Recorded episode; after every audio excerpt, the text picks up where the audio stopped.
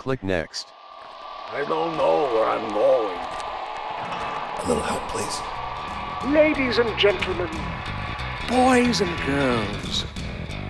Welcome to another edition of Thunderdome! Hello, friend, and welcome to episode five of the Mosby Learning Podcast. My name is Dan Hurt, and I'm calling from uh, Etobicoke. I, I think Mississauga and Etobicoke, I don't know. They're all kind of so close together. But uh, I'm calling from Ontario either way, near Toronto. And uh, Adam, where are you calling from? Who are you? Hey, Dan. Uh, and hello and welcome to everybody out there. So uh, this is Adam, and I am calling in from Dallas, Texas, where it's finally cooled off a little bit. We're finally getting to fall for the first day of this brutal summer that we've had. There you go. Officially like two weeks late for fall, right? I think yes, that's sir. it. Yes. Yeah, the, the, the Druids are going to be very disappointed. uh, we have uh, we have a third voice here. We have uh, one, Cynthia Gibbs. Cynthia, how you doing? I'm great, and you? Good, good, good. Where are you calling from? So I am calling from a little town called Double Oak, Texas. About Double uh, Oak. That...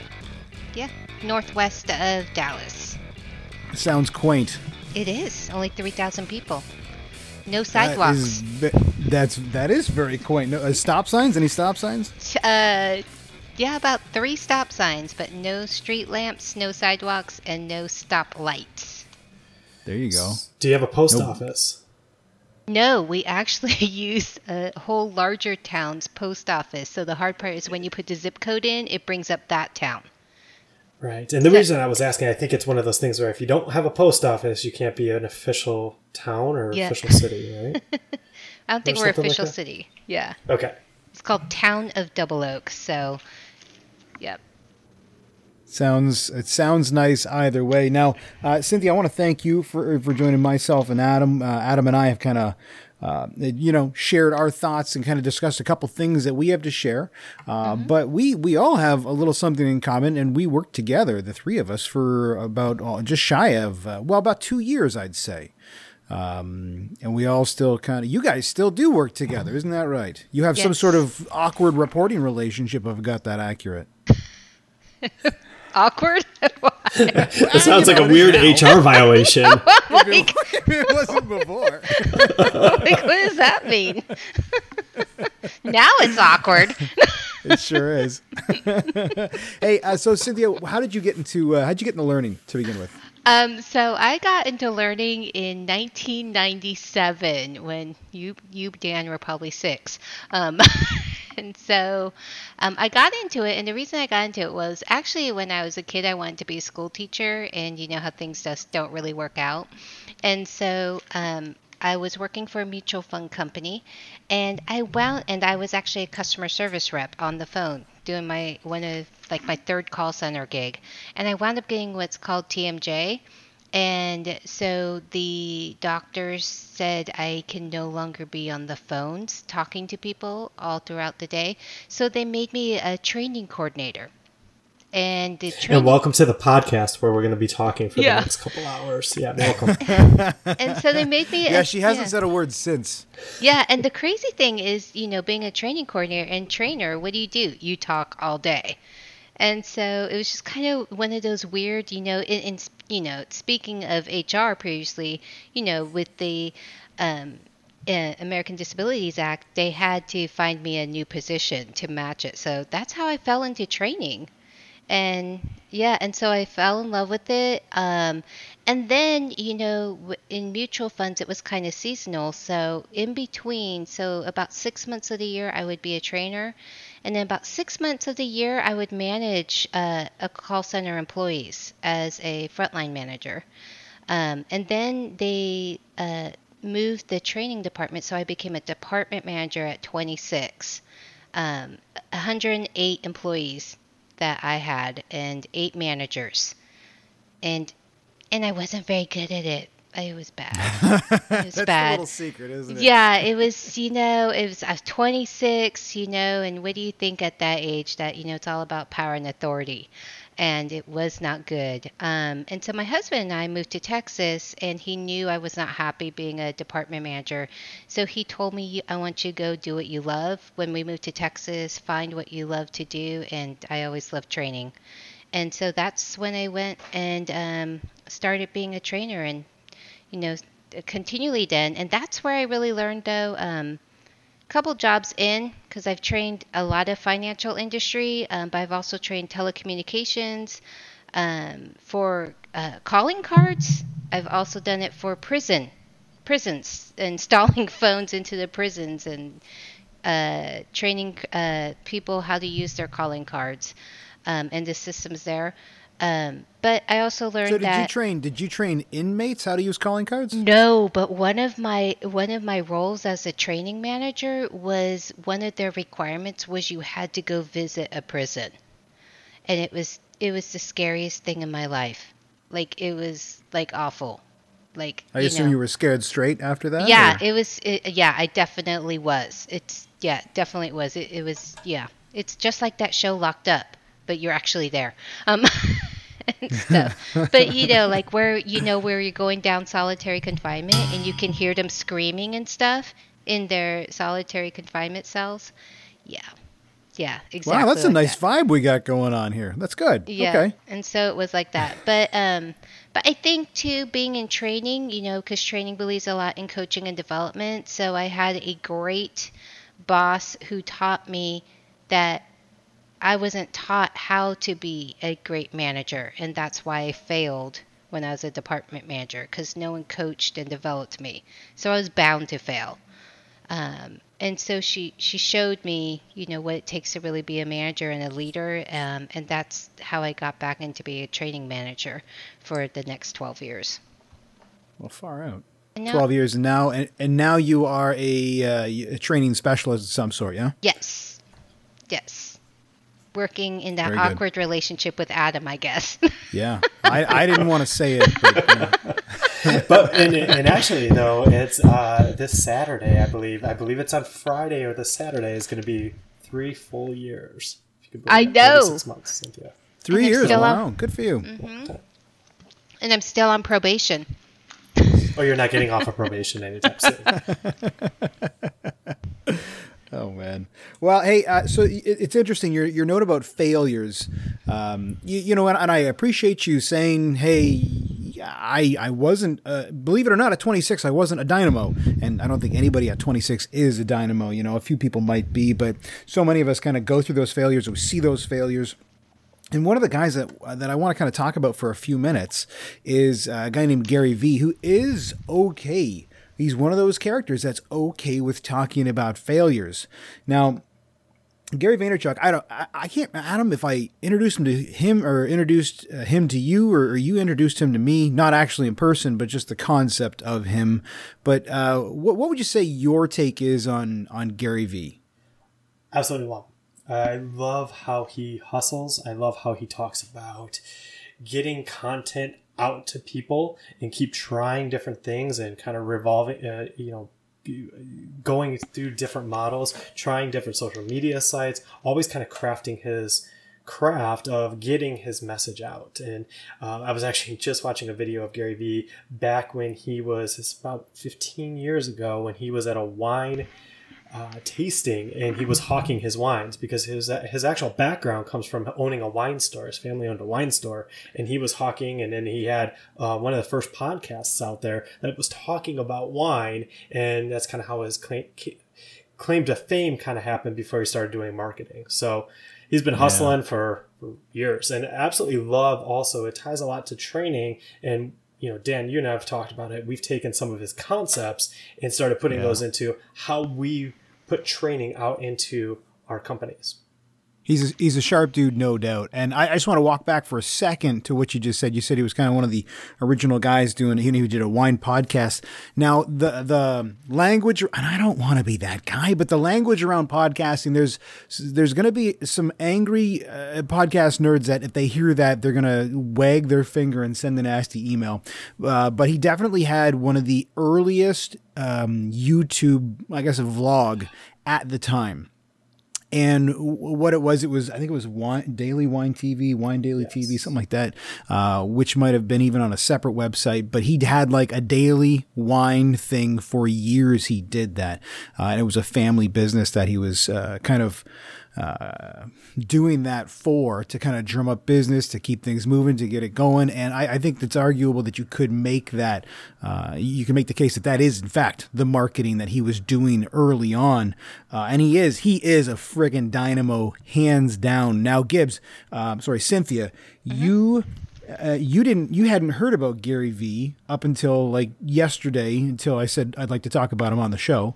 Um, and it, it's interesting because sometimes he talks about that idea, and he's one of those characters that once you see Gary Vee, once you're aware of him, you cannot be unaware of him. He is just, he is intense and pervasive, and he's got his fingers in a lot of pies out there in the world, and pretty much every social media platform, he is all over it, which is one of the things we're going to talk about today. But he often mentions the fact that he is incredibly famous in a very, very small sliver of the world.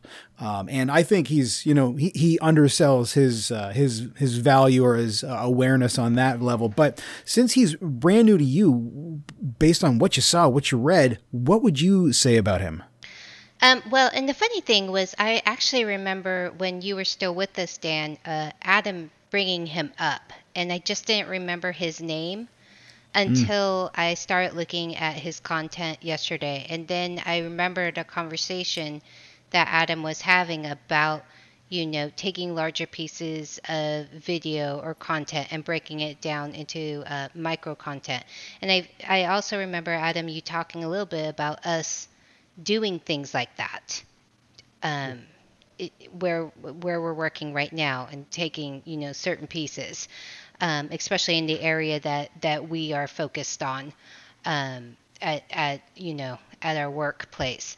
And, um, but I thought, you know, I was thinking about it from a design perspective and from a training perspective about how, you know, so many times we spend so many hours tr- building things and training things, and then the implementation comes, and it's kind of like, oh, but how, what uh, Gary Vee is talking about is how we can get so much more usage than just a one-time yeah. thing, um, and how much more impact we can have by building this one thing and breaking it into chunks. Yep. Uh, now, and, and that's, that's a direct relation about how, um, I think, uh, well, at least you guys at Caliber and, and while I was there, how we started to kind of break up some of the content, you know, and he talks about having pill- the whole, the whole thing that I, that I think we're going to talk about right now is around what's called the Gary Vee content model. And it is largely just like Cynthia said, I mean, taking these massive things and breaking it into smaller chunks. Now, he doesn't take the whole thing and like an hour keynote, let's say, and make two minute segments out of the whole thing. There's picking and choosing that's involved. He's finding kind of the babies in the bathwater. Well, and maybe he's not even doing it because he's got, you know, a cast of thousands that seem to be helping him with this. But um, I, I think there is a lot of overlap, and we've talked about this, the overlap between marketing and training. And and then we're kind of looking at how social media and training are, are rubbing up against each other here. Uh, either of you guys have any thoughts on, on the correlation of those two things? I do. And, and, you know, when we're looking at Gary Vee's model, it's the, the Gary Vee content model. And there's really five parts to it. The first part is establishing that pillar content, right? Doing the long form webinar, doing something long uh, that he does as a long form podcast. But then he creates the micro content from that. And then the third step is distributing the micro content, putting it out there, the pillar and the micro content, right? The long form and then smaller chunks of what people have to do. This is where the social media part gets in. Is step four in his model is get community insights from pillar content. And then finally, community-driven micro content from there. And then the fifth one is distribute a second round of micro content. I do have some thoughts on it because when we were talking actually this morning into a brainstorm session about how do we get our salespeople to work together on different things of different content. And one of the big things that we talked about is creating mastermind groups in Facebook and saying, okay, now we create a Facebook group of ten producers that we talk about different things that are happening across their month, where the best practices are, what's where they're winning, where they're not winning. And we take people distributed across the country so they can share ideas. So those salespeople who are really on an island They're out by themselves, have a community that they can talk to, create some of their own content, and then as a training department, we can summarize and curate some of that content, put it together, and then bring them together maybe one time a month to start talking about some of those tips, tricks, best practices, and share with them, and really take that community-driven content and build it into our own content and distribute it out. Um, uh, Gibbs, did you have anything you wanted to chime in on there? Because I got a couple thoughts I want to circle back to already. No, I, I was just thinking as Adam was talking about, and you both are much more versed with about Gary Vee and his background and stuff. Um, and so part of me was wondering, when he does the big show, does when he's designing it, when he's planning it, when about what he's going to present, et cetera, do you think he already thinks about how he's going to chunk it out into smaller micro I, content? You, you know, there's there's one thing I heard him say that I think can can answer that question. When he does keynotes, what he does is he understands at least who's going to be in the room, and he structures about the first five to ten minutes of it. And then the rest of it is him just kind of working off what the audience might be interested in and where he wants to go, what he's interested in that moment. The guy's, the guy's a phenom. He absolutely is when it comes to knowing how humans and technology interact. And maybe he just understands addiction better than everybody else. I don't know, but he really only schedules uh, or structures the first few minutes of a talk. And then he goes on from there um, to, to, to freestyle and just kind of, like I say, flow where he wants to flow. Now, uh, so so I guess the short answer is no, I, I don't think he does. But that actually kind of brings us back to what I wanted to talk to you. So Adam, you touched on the the general structure of what he does, and it's a, it's if you're looking for this, you could probably just Google the uh, Gary Vee, and it's uh, V is V E E Gary Vee content model. Or you can find the show notes for this episode at mosby dot c a slash zero zero five. So just go there and you can get the link as well. But, um, so the first, and the, the, the link is going to be in the show notes, of course, but so establish the pillar of content. So that's a keynote that he might do, and then create micro content from there. His people, what he's going to do is have them do kind of a first run through there, see what they think might pique the interest of his various audiences, uh, and they kind of split it out by the social media platform. And then what they do is then they put the full keynote out there, whether it's a podcast or, or he, I think he does both, like a podcast, a full YouTube thing. He, he does everything everywhere. That's, that's like what's consistent about him. It's everything everywhere all the time. It's incredible. But, uh, so he puts both of them out there. They see where the pickup is, and he actually solicits people watching the, the long form content saying, hey, uh, you know, do a timestamp at something that you think's important to not only share with everybody else, but then his team finds those timestamps, see where people are really interested in it, uh, which I think is also a stat you might be able to get from, uh, from YouTube. But then they cut those pieces out, which comes back to the, uh, and Adam, you had mentioned that's kind of the, the community-driven content. That's that's where that comes in. So the community says, ooh, I liked this part of the long-form piece.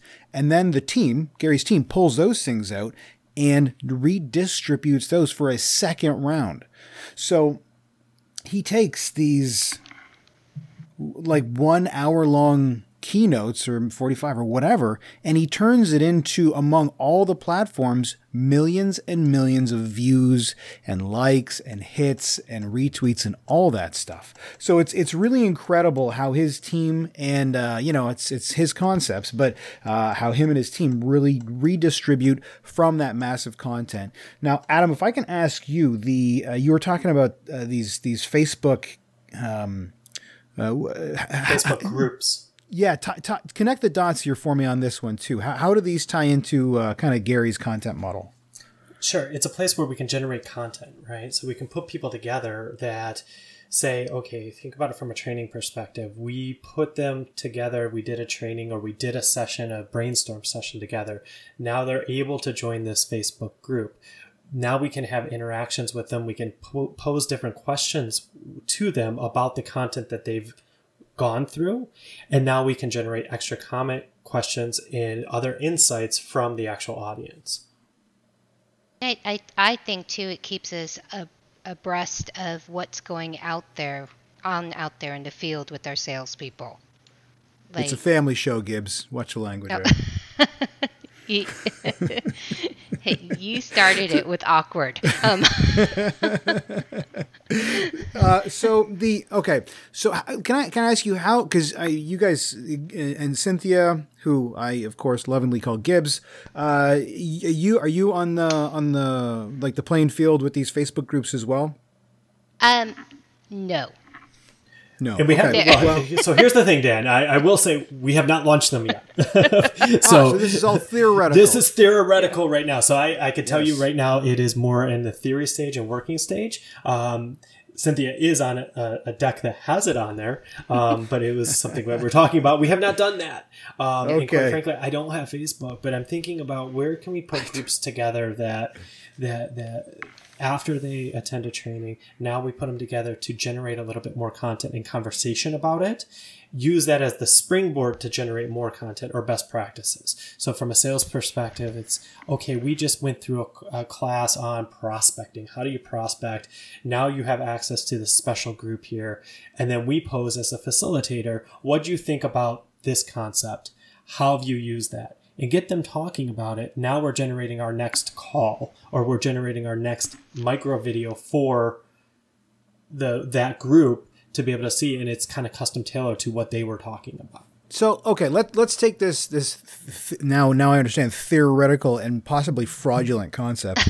Um, let's, let's take this concept and, and, and see if we can apply Gary's uh, uh, thing to it. So what if you were to record said Uh, brainstorming session? You have yes. your your because one of the other things about uh, um, what the hell these genius groups, the mind somethings, mind, what do you call them? Masterminds. Yeah.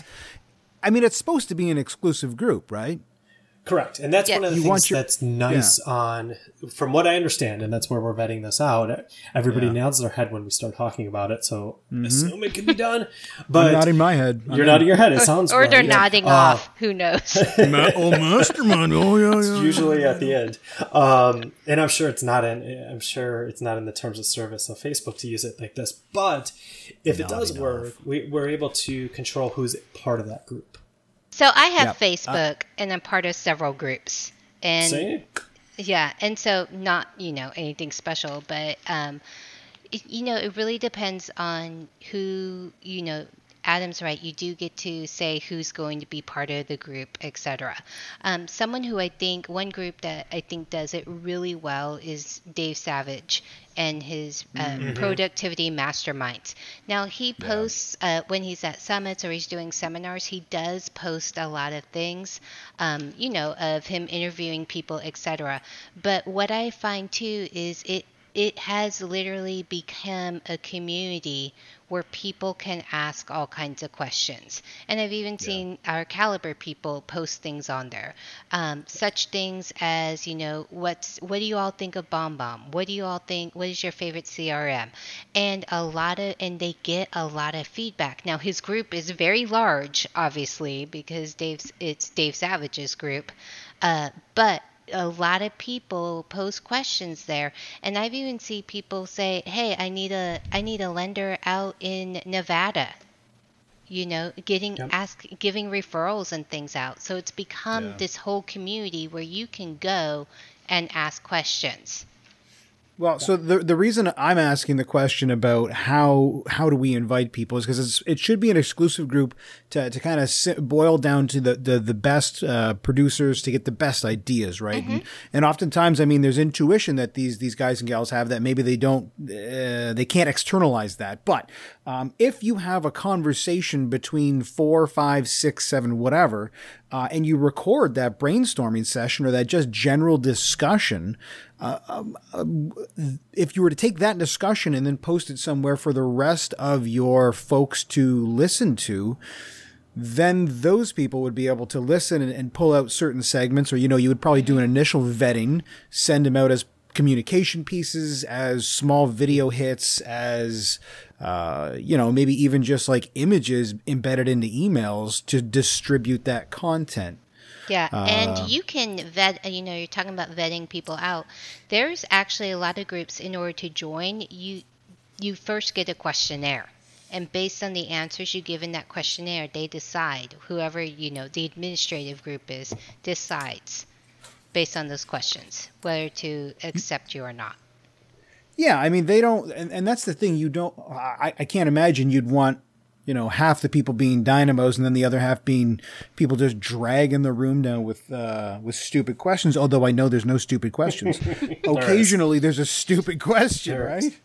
Yeah, yeah. yeah. There is. I, hey, so wanted to, to just mention two things here um, because it brought up a, a subject that Cynthia's worked on just recently about kind of distributing the content. Um, first off, Dave Savage, just so there's probably a lot of people that don't know that if they're not in the mortgage industry, just want to give him a shout out. He has a company called Mortgage Coach, and it's mortgage coach dot com. You can see some of his content right on Mortgage Coach.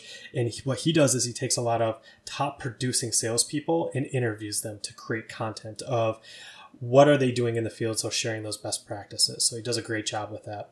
But the second thing I wanted to point out is something that Cynthia has done to take pillar content and then break it down into these micro content areas. And what we did is recently we just launched a course that was a sales course of really how to overcome selling, saying, I don't want to sell, I don't want to do anything, how to get motivated to sell. And during that course, what Cynthia did is she interviewed a what we call a regional manager to get best practices, and then also interviewed one of our salespeople. We took that content, cut it up into different parts, and played certain questions she was asking during the interview. So it was natural breaks to say, hi, this is what Dan thinks about this. And we played it somebody real in the field that everybody knows. It's a top producing regional manager, cut it up and played that two minute segment because it was very relevant. And it was so relevant to the sales force because it wasn't just trainer guy or trainer gal saying, you should say this. It was somebody really in the field.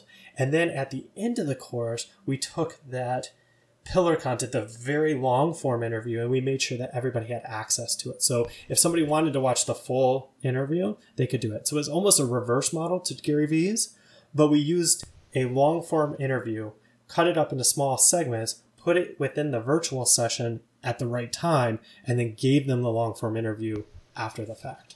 Okay, and you just answered the next question I had, which is how did you distribute this? So you're doing you're distributing this video as a resource within a virtual session for your salespeople? We actually played it during the session. Mm-hmm. So you played it during the session. Did, was there any other avenues to redistribute that? Just at the in end the with bu- the email. Yeah. Just so in the what? So at the end with the email. So, um, tell me more about that. So as a gift, or is, or is this is this a, is this a secret? No, no. So it's, if you, it attended, feels like it's a secret. Yeah. It's awkward again, guys. So if you go. attended, like I guess you could say, as your gift for attending the webinar, you now get the whole video, yeah. uh, kind of thing. It, and that was pretty much what it was because we played snippets. We didn't play the whole. I think it was what was your total? We time were teasing games? them the whole time. Teasing them the whole time, but answering one to two questions. And I think the whole video was like fifteen, twenty minutes, but we would play those segments that were relevant in the course, and they got about three to four segments. And so at the end, thank you for completing this course. By the way, go check this out. Um, because it, after, at the end, it was not just thank you for completing. Here's more resources to kind of keep your learning alive. And you can go to the full interview to get even more tips and tricks, because we knew also too that the information was very valu- valuable to the salespeople. Yeah, right. It was almost Sorry. like you got little snippets, so it got you motivated and excited to want to hear the whole thing. No, I, I like that. Like a little, te- like you said, like mm-hmm. a teaser or a little trailer for, for things to come. I like that. And, uh, you know, it's funny. We were talking, uh, I think in the last chat you and I had, Adam, Um, I was almost going to say conversation, but I feel as though that's a word that should be banned in society at this point. Conversation? It's it's constantly abused. Like, we need to have a conversation. Can, like, let's just talk about stuff. Let's chat up. There's more than one word for this. Anyways, in our conversation last week, um, I think we uh, talked about getting uh, the deck at the end of a session, or people ask for a deck at the end of the session, yes. and they don't actually view it. Now, when you guys distribute the long form that you've pulled the small segments from, so I guess you'd call that the pillar content, when you distribute or when you share that pillar content at the end. Do you see if there's much pickup on that?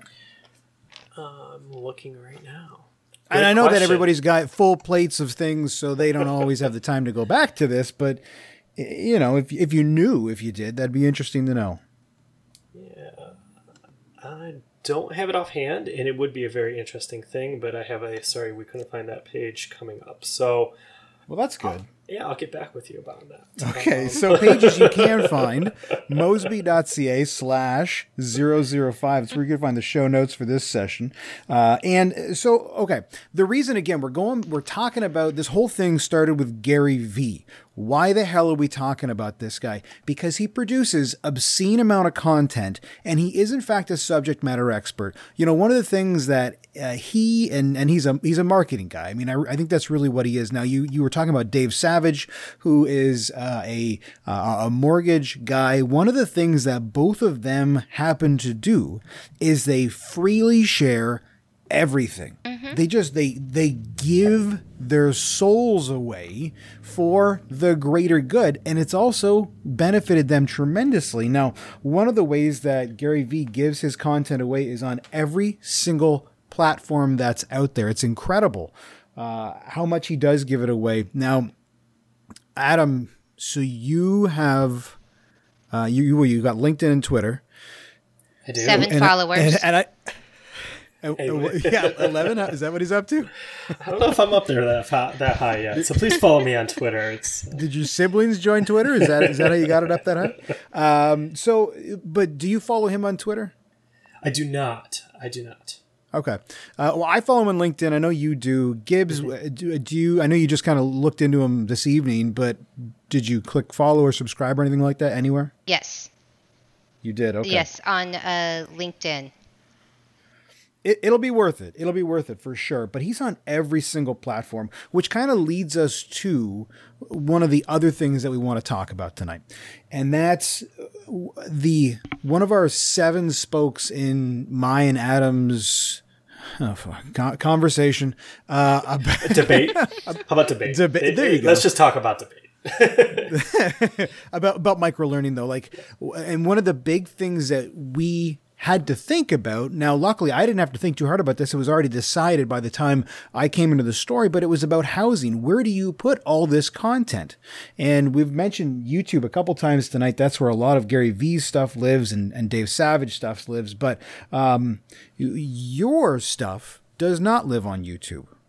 It does yeah. not. Um, it does not. So, yeah, it, we actually took an interesting journey about where we housed everything. And You know, we would you learned. say a hero's journey? It might have been a hero's journey. We came back yes. with some knowledge that we may have, and we have lots of failures along the way. Uh, but the first one that we talked about is, you know, what's the right place to house information or micro learning videos? And we didn't really know when we first made stuff, so we put it on SharePoint. Um, and I can tell you, I know there's newer versions of SharePoint, but it's just not a good content management system at all. You don't get views. You don't get a lot of information. It doesn't really work when you're streaming. Um, so it's just not the best place to put it. And that's where we started. And after that, we did try our learning management system. And I don't want to go into a big debate uh, right here, but learning Thank management you. systems versus content management systems versus learning content management systems, that's a whole nother show. But our learning management system, when we put things out there, it was not usable for our employees. The content was gated. It was very difficult to get to. Our learning management system does not work with a link. So you actually have to go through multiple windows. You got to go to a SharePoint site. You got to click on a, another site. You need to log in. You need to find the content. It wasn't very usable, and I, I think from a micro learning video, uh, micro learning perspective, that's where Gary Vee sends it out to everything. You were talking about he puts it on every channel. He puts it on Snapchat. Yeah. He's yeah, one of some the I never even heard of. What, Instagram, Snapchat? TikTok. Yeah, yeah he's yeah, and he's, then, one, yeah. he's one of the big proponents right now of TikTok. And TikTok. If you don't know what TikTok is, it's basically Vine times two, right? So Vine, I think, was eight seconds. I think TikTok was That was, was helpful sixteen. For everybody that didn't know what TikTok is. Now they're in the loop. So if you didn't know what Vine was, yeah. Now you know what TikTok is. But it, but it just goes to show you, you distribute to a lot of different places. And I think in our corporate side, we learned that our L M S is horrible. Uh, I won't give you the name at this point, but it was an absolutely horrible learning management system. And so we had to figure out, how do we make it easier? And, you know, Gary Vee says, okay, whatever site you're on, you're going to find my content. And we had to start doing the same. And so this was what, three years ago, Dan, I think, is when we decided we're going to start putting things on Vimeo. And we kind of threw up there and said, okay, which do we go to, YouTube or Vimeo? At the time, we chose Vimeo because it was supposed to be password protected and a little bit more rigorous on that. Um, I don't know if that's necessarily true, but our legal department signed off on Vimeo and we've used it ever since. But that allowed our content to be easier to consume. So when Cynthia was talking about sending out videos, we just send a link in the email or we hyperlink it to a picture that says, like, click me. It's super easy to access the content. And that allowed us to get some views also. You know, I mean, I, I, I don't think we can either... Um... And we'll have to go back to the previous debate, whether it's under or overemphasized, but uh, the, the importance of the ease of access for the user slash learner is absolutely friggin' paramount to me. You know, the, the amount of clicks that it takes mm-hmm. to open a course in your L M S, no one enjoys that. It's, it's just like, okay, let me ask you, you guys are in, in the States. I am not, uh, mm-hmm. but. Uh, four oh one k. If you wanted to check in on your four oh one k, how many things do you have to click to actually find the number? You know what I mean? Like you're clicking, you're clicking, you're clicking. And for obvious reasons, there's security that you want to be able to balance. But when it comes to distributing knowledge to try to level up your forces, uh, you want to just make that just easy peasy, you know, like let's eliminate every click possible. And that kind of touches on the password thing that you mentioned a few minutes ago. Like it just like it started off, had to be password protected. Okay, fine. I didn't care for that idea. Because it puts another gate in place, but okay, proprietary, whatever. And then all of a sudden, one day, it wasn't as important because an executive V P put out the password on LinkedIn. So, uh, okay, I guess it's it's it's free love hour. Let's just let's live and let learn, you know? But I will say, you know, one of the big things that Vimeo has allowed us to do is to be able to get views and be able to get some statistics, whereas our SharePoint site did not give very good statistics, and our learning management system didn't really give good statistics either. And so Vimeo allows us to give some statistics as far as who's viewing it, when are they dropping off, so we can see when people are actually, okay, I'm done listening to Dan talk. I am done with that video.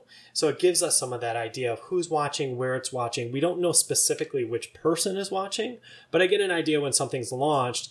Did we launch it correctly? And that goes back to how do we market it?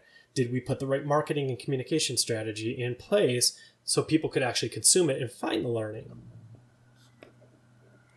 The uh, the views. Yes.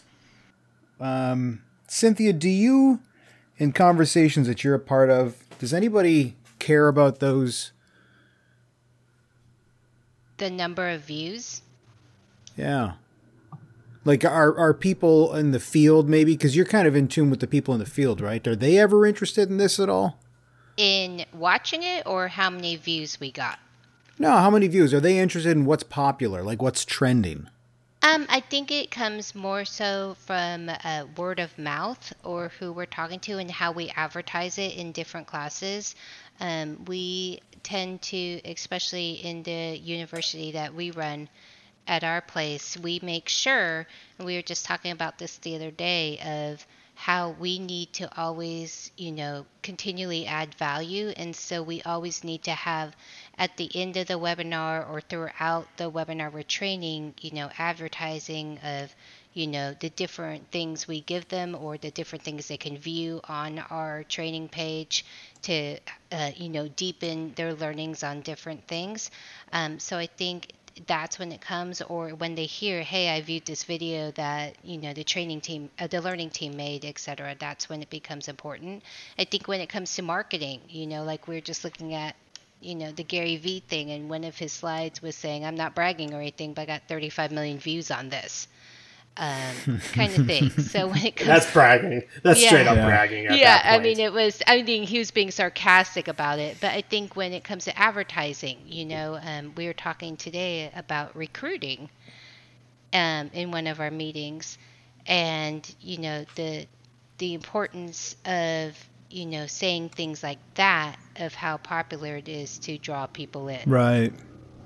Yeah, I mean, it is, it is part of the value prop, you know, and it's interesting. You just mentioned that you're part of a university. And I think just to be clear, that's kind of your corporate branded university for uh, for your your sales, uh, your sales yes. folks, not, a, not an actual university. Yes, I'm Dean. No, I'm kidding.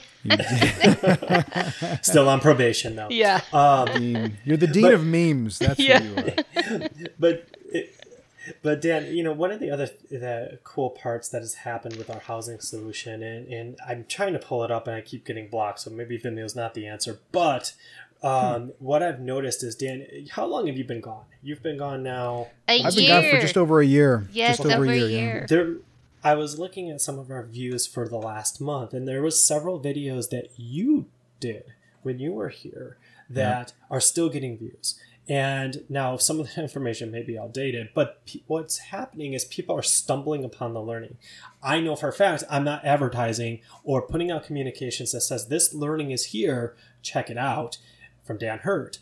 It's mm. been a year. We haven't put anything out with you on there. So there's information that's still out there that people are still consuming because they're stumbling upon that learning, going through some of the old archives of saying, hey, there's a library here. Let me keep watching. And mm-hmm. that's one of the neat things that happens when we launch videos at this point, because we have so much content out there. People are stumbling upon other videos. People are stumbling, stumbling upon other content because they're looking mm-hmm. around. And it's really easy to get sucked into it, just like you would do on YouTube, of watching you know, video after video.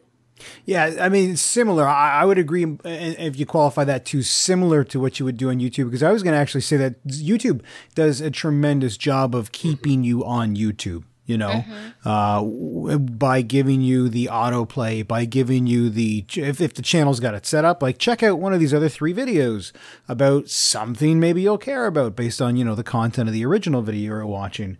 Uh, and that's one of the, the challenges that we had to make that super clear or super easy with Vimeo, or at least it was while I was there and kind of going through it. You know, there was ways that we set stuff into channels, which, which allowed uh, people to go back to the channel to kind of poke around and see what else they might find that was interesting. But I think YouTube's really got that that down for keeping people there. And, you know, so they're doing Facebook. It because they're a marketing platform. What's that? So does Facebook. Um, tell, tell me more about that.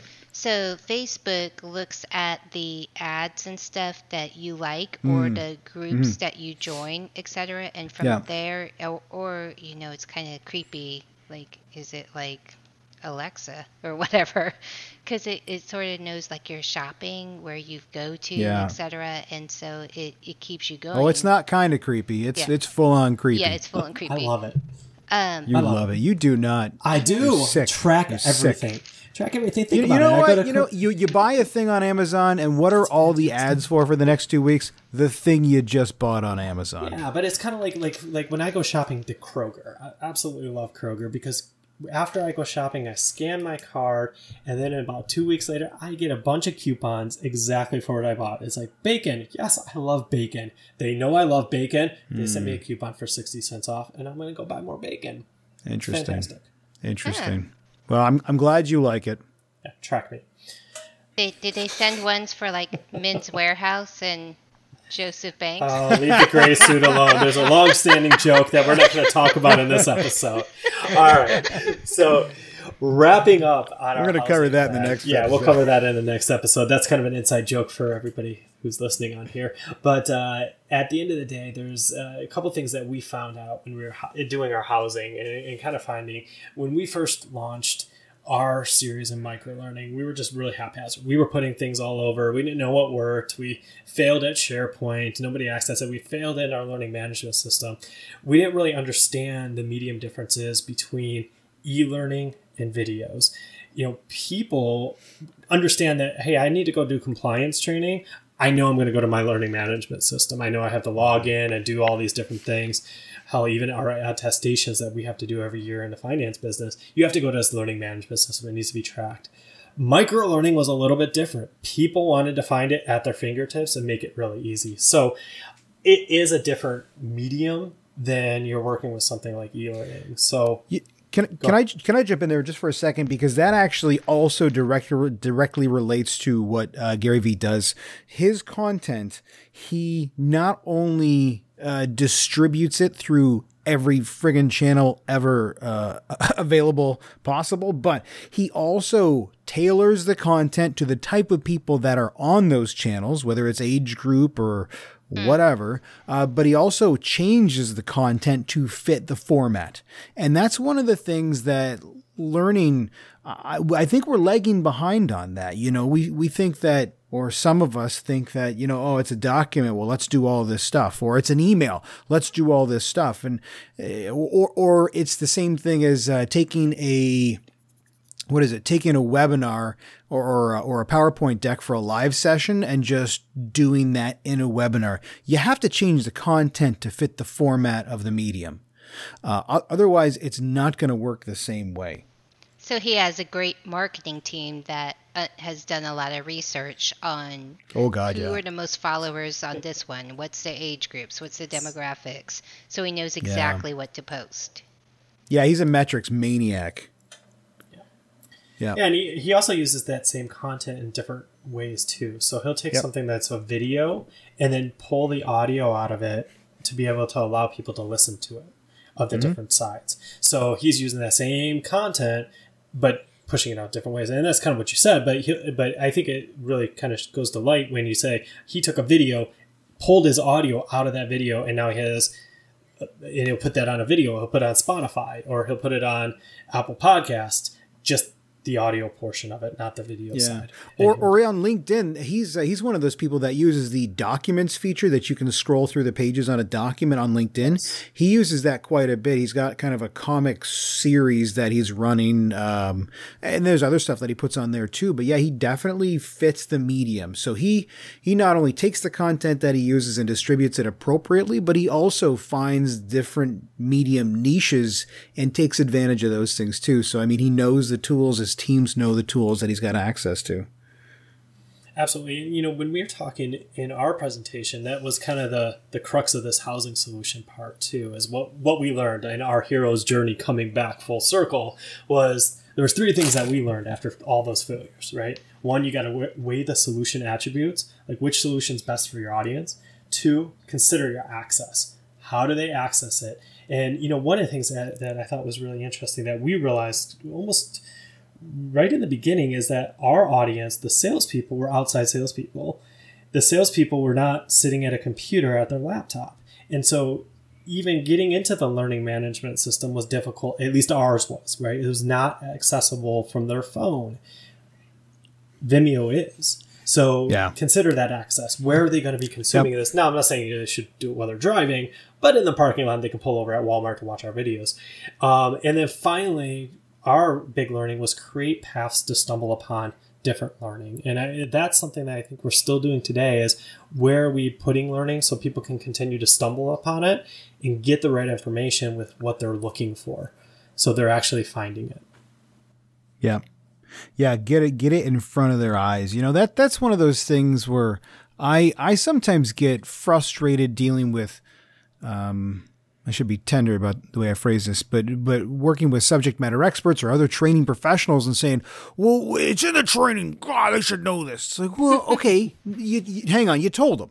You told them one time two years ago. How the hell are they supposed to remember everything you told them? And especially if you make it hard for them to access, well, how are they going to see it at all? You know, you have to put it in front of people's face, and you have to do that like ten times. Yep. And then they'll finally get it. Well, it just goes back to that whole Ebbinghaus forgetting curve, right? So yeah. I don't know yep. what statistic people are saying these days because I think they make it up on the fly. But I'm going to go. Yeah, they like forget seventy stuff immediately. That's yeah, I, I'm going to go from seventy to ninety percent is lost within the first thirty days, right? thirty, um, yeah. I don't know if that percentage is right or even close, but at the end of the day, people forget. and they forget really fast with the amount of information yeah. coming at them. So this is a way to overcome that Ebbinghaus curve, because you're getting it in front of them multiple times over and over and over again in different formats. The likelihood that they're actually absorb it, learn it, mm-hmm. increases.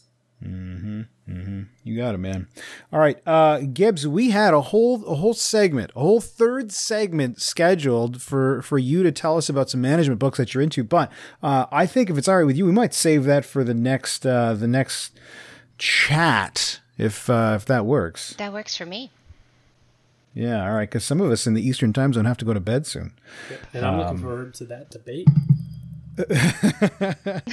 what what what debate? Is it an actual debate or what? Our debate. Is that a conversation?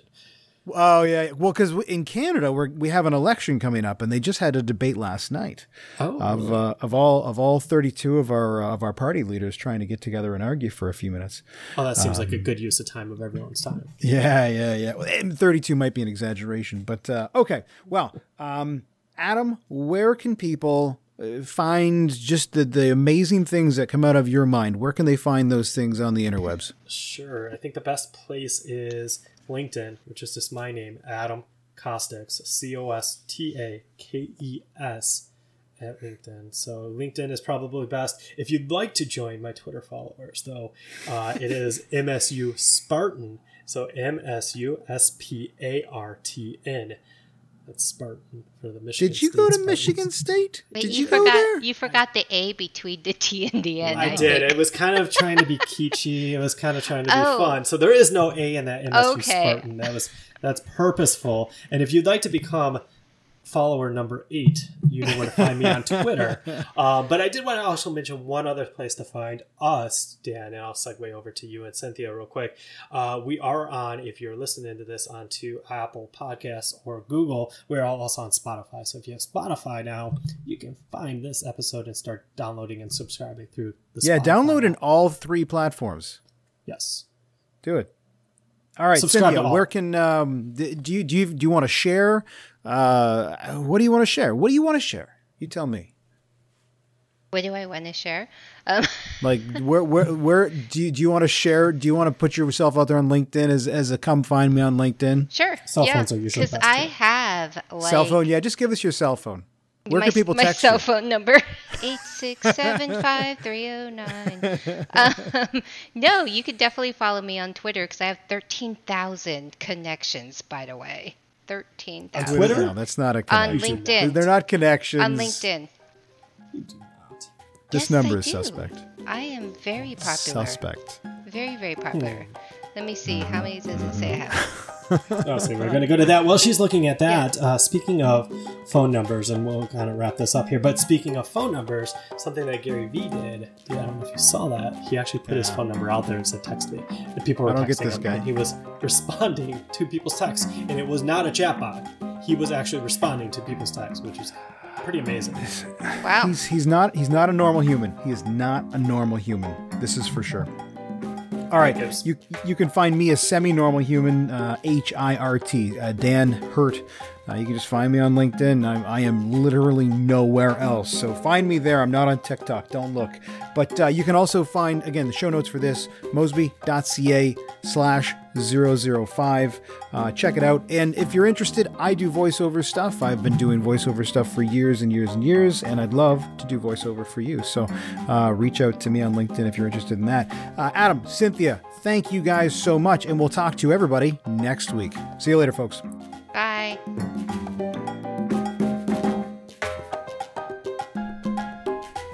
And this long-distance dedication goes out to a lonely heart in Calgary, Alberta. This is Verano Sensual by Kevin MacLeod at Incompetech dot com. Sweet dreams out there.